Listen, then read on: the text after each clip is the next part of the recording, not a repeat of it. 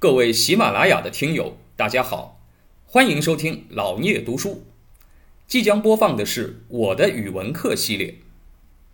语文是我们最熟悉的课程，曾经让我们又爱又恨。现在就让我们一起来重温语文课，吐槽语文课。黍离啊，它一共分三段，对吧？彼黍离离，啊，彼稷之苗，什么意思啊？哎，彼那里的，对吧？哎，此是这里的啊，我们说彼此彼此，对吧？那边的黍，黍是什么？黍黍子啊，也是一种粮食作物啊，去皮以后叫大黄米。离离啊，果实累累的样子啊，这个到了秋天啊，这个谷子成成熟了啊，这个啊那边的这个黍子果实累累的样子。啊，那边的稷，稷也是谷子，对吧？就是小米，啊，那么那边的谷子啊，长出了青苗，哎，这个行迈飞飞，什么意思啊？行走远行，行步迟缓，哎，就是慢慢的走着，怎么样呢？中心摇摇，中心是什么？就是自己的内心啊。我的内心怎么样呢？摇摇，书上说忧愁不安，哎，慢慢的走。你想啊，一个人慢慢的走，心里很忧愁，很不安。为什么不安呢？那下面说到了，叫知我者谓我心忧，不知我者谓我何求。啊，这话什么意思啊？啊，了解我的人怎么样？知我者啊，了解我的人。哎，说我是什么？说我内心有忧愁。哎，不了解我的人说我这是在干什么呀？哎，悠悠苍天，此何人哉？啊，这什么意思啊？哎，悠悠苍天，这个苍天啊，这个青天啊，啊，指着天说什么？此何人哉？我内心的这种悲痛是什么人带来的呢？什么人带给我这样的悲痛呢？啊，当然了，后面又换了一些字，对吧？啊，笔记之岁，笔记之时，哎，你看苗是什么？苗是刚发的青苗，哎，这个穗是什么？结的啊，结的这个稻穗啊，实啊，果实。那么就是什么？哎，表示了一个跨越的时代，对吧？从这个苗一一直到哎这个实，它是什么？一个累进的时代，就是什么？哎，就是这样反复、反复、反复，是指什么？哎，就是每一个，哎，每一个时间段都是这样，每一个时间段都是这样，反复了好好长好长时间，哎，那么，哎，这个人的心中怎么样呢？心中忧愁不安，啊，心中，哎，像，哎，像醉了一样啊，麻木啊，心中有这种什么？啊，有这种。啊，沉重难受的感觉。这个话指的是什么呢？哎，你能，大家能从这个作品当中看到什么？哎，其实你能够描绘出一幅景象，就是一个人怎么样？一个人走过这个，哎，走过这个稻田呐，走过这个啊农田，看见这些啊这个作物，然后呢，反思自己的内心，哎。一边走啊，一边觉得自己内心有那种哎不开心、痛苦的感觉，然后呢，哎，然后呢，又把自己啊内心的这种感觉啊表达出来，啊，知我者谓我心忧，不知我者谓我何求，呃，了解我的人自然知道我担心的是什么，或者说我不开心的是什么；不了解我的人呢，也不知道我这样是为什么，哎。但是呢，我这样的感受究竟是谁造成的呢？哎，那么他写的是一些什么人呢？哎，我们来看看这个作品的背景啊，《毛诗序》里说，这个作品的背景啊叫“蜀离闽宗周也”。哎，闽宗州也，什么叫宗州啊？啊，这个是历史学上的一个知识啊。宗州呢，表示。就是西周的所在地。啊，大家知道这个周朝啊，分西周和东周。哎，中周叫西周，东周叫什么呢？啊，东周叫成周。哎，为什么一个叫中州，一个叫成周呢？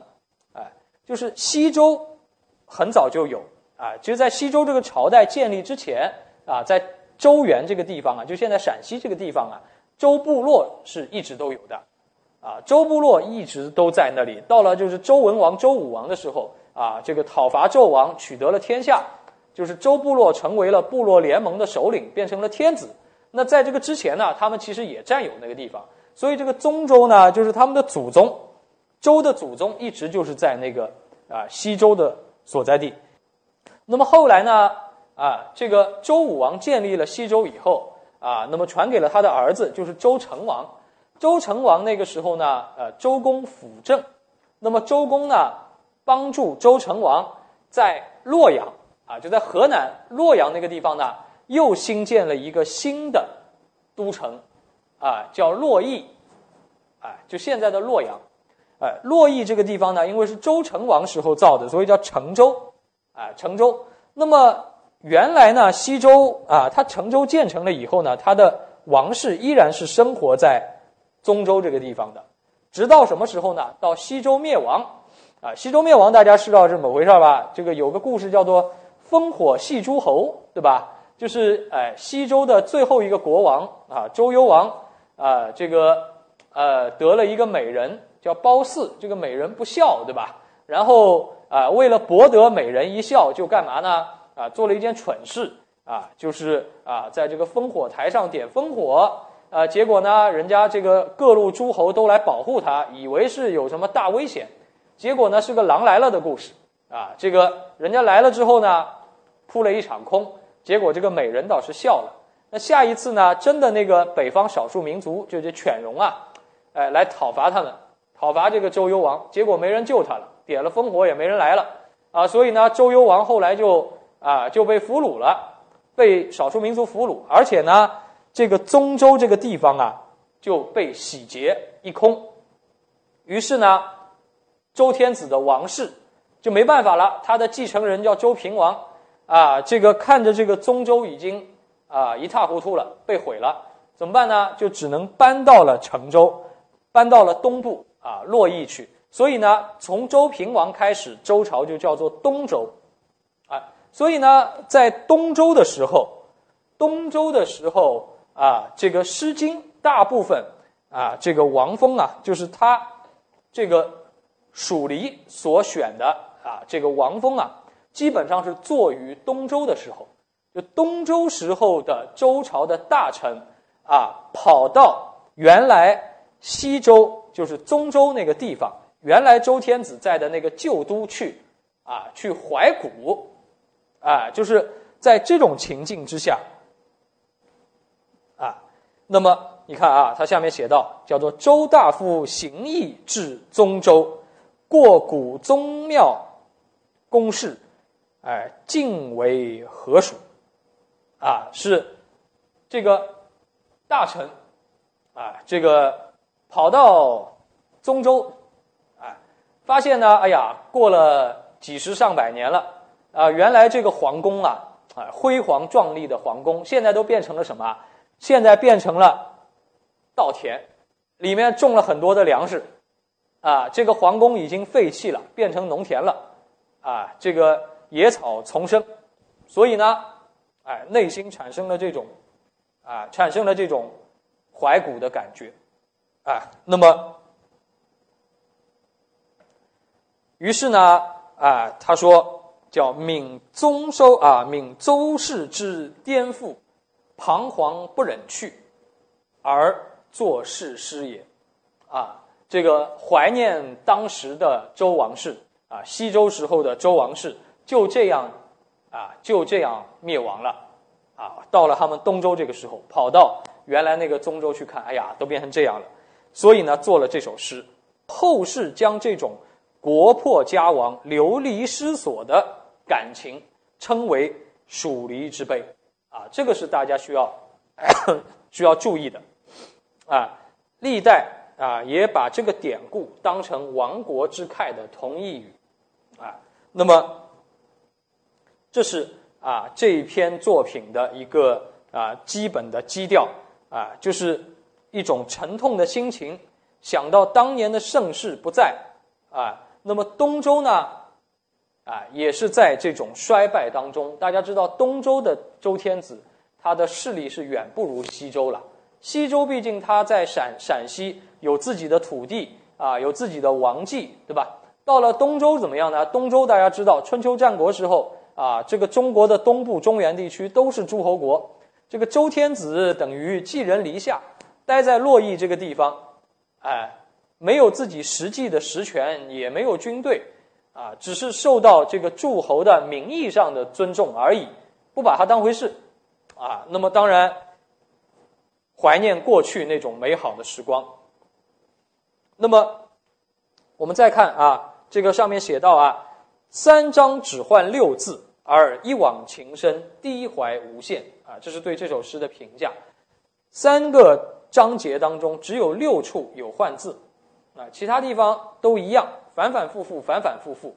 哎，它从苗到穗到实，说明什么呢？说明时间过得长久。